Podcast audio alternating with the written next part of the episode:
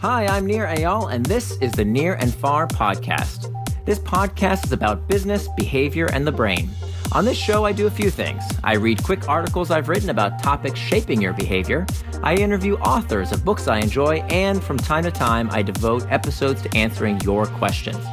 If you want to ask me a question, visit the podcast page on iTunes, go to ratings and reviews, and ask me a question by leaving a review. I promise to read it and possibly include your question in a future episode, so please ask me anything. Now, enjoy the episode, and for more, you can always visit me at nirandfar.com.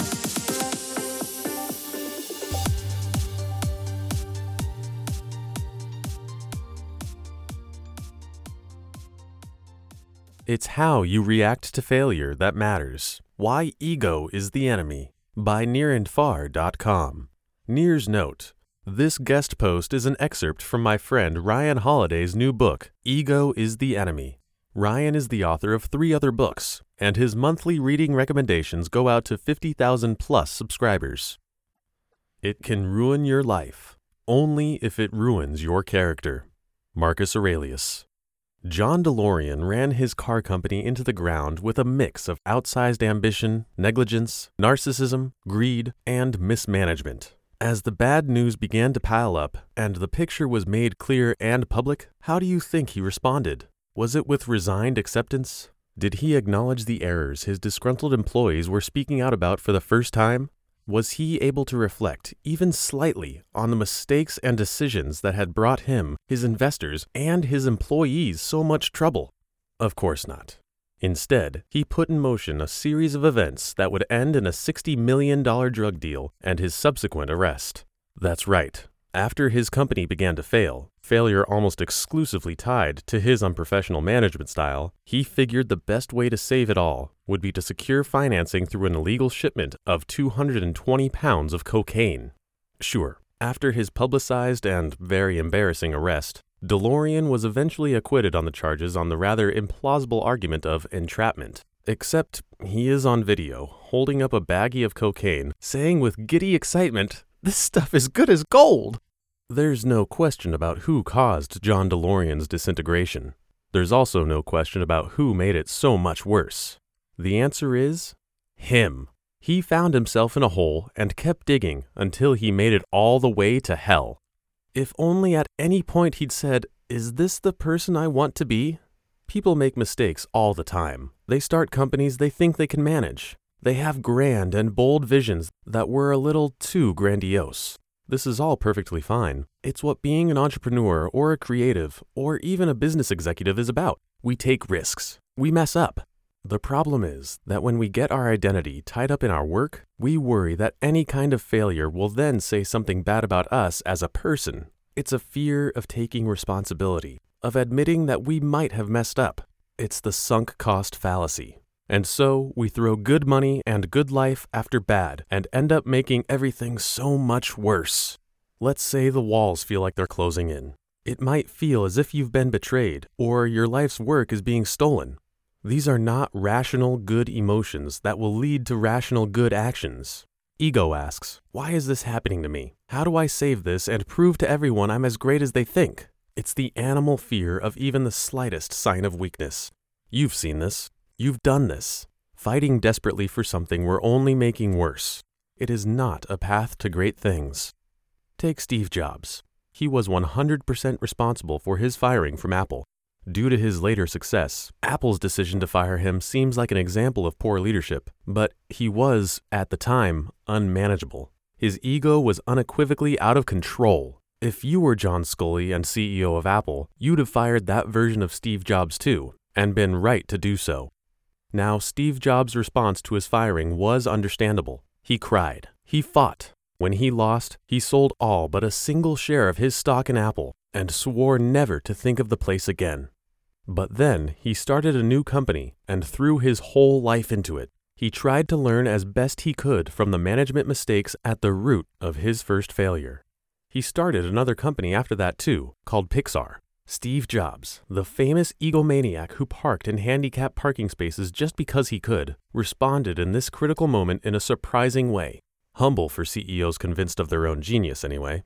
He worked until he'd not only proven himself again, but significantly resolved the flaws that had caused his downfall to begin with. It's not often that successful or powerful people are able to do this, not when they experience heartrending failure. American Apparel's founder Dov Charney is an example. After losses of some $300 million and numerous scandals, the company offered him a choice step aside as CEO and guide the company as a creative consultant for a large salary, or be fired. He rejected both options and picked something much worse. After filing a lawsuit in protest, he gambled his entire ownership in the company to initiate a hostile takeover with a hedge fund and insisted that his conduct be investigated and judged. It was, and he was not vindicated. His personal life was splashed across the headlines and embarrassing details revealed. The lawyer he chose to represent him in his lawsuits happened to be the same one who'd already sued Charney close to half a dozen times for sexual harassment and financial irregularities. In the past, Charney had accused this man of shaking him down and made bogus legal claims. Now they were working together. American Apparel spent more than $10 million it didn't have to fight him off. A judge issued a restraining order. Sales slumped. Finally, the company began laying off factory workers and longtime employees, the exact people he claimed to be fighting for, just to stay afloat. A year later, they were bankrupt, and he was out of money too. I was there and saw all of it. It broke my heart. It's like the disgraced statesman and general Alcibiades. In the Peloponnesian War, he first fought for his home country and greatest love, Athens. Then, driven out for a drunken crime he may or may not have committed, he defected to Sparta, Athens' sworn enemy. Then, running afoul of the Spartans, he defected to Persia, the sworn enemy of both. Finally, he was recalled to Athens, where his ambitious plans to invade Sicily drove the Athenians to their ultimate ruin. Ego kills what we love. Sometimes it comes close to killing us, too. It is interesting that Alexander Hamilton, who of all the founding fathers met the most tragic and unnecessary end, would have wise words on this topic. But indeed he does, if only he could have remembered his own advice before fighting his fatal duel. Act with fortitude and honor, he wrote to a distraught friend in a serious financial and legal trouble of the man's own making. If you cannot reasonably hope for a favorable extrication, do not plunge deeper. Have the courage to make a full stop. A full stop.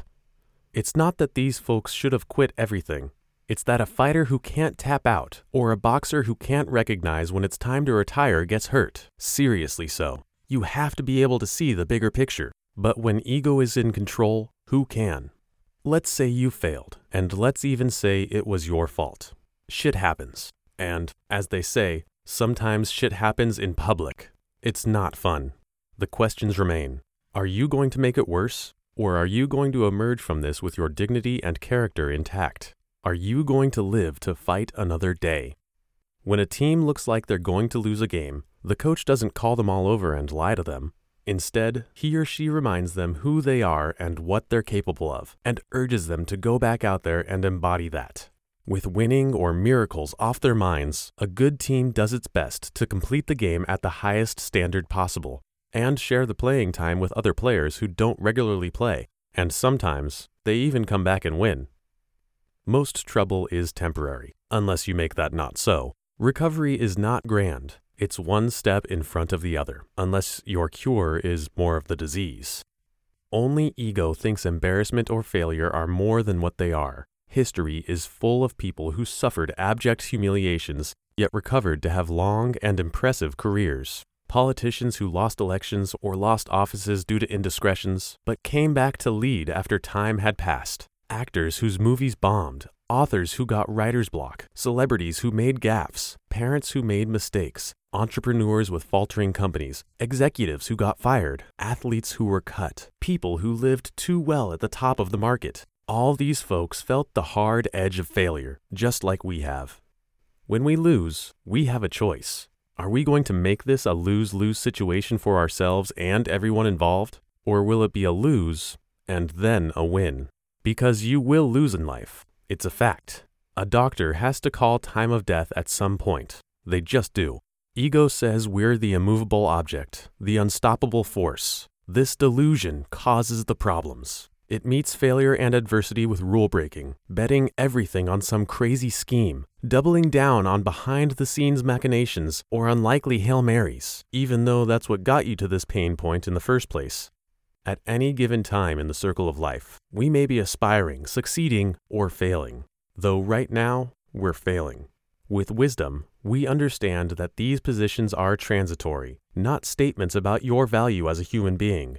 When success begins to slip from your fingers, for whatever reason, the response isn't to grip and claw so hard that you shatter it to pieces. It's to understand that you must work yourself back to the aspirational phase. You must get back to the first principles and best practices. He who fears death will never do anything worthy of a living man, Seneca once said. Alter that, he who will do anything to avoid failure will almost certainly do something worthy of a failure. The only real failure is abandoning your principles. Killing what you love because you can't bear to part from it is selfish and stupid. If your reputation can't absorb a few blows, it wasn't worth anything in the first place. Excerpted from Ego is the Enemy by Ryan Holiday.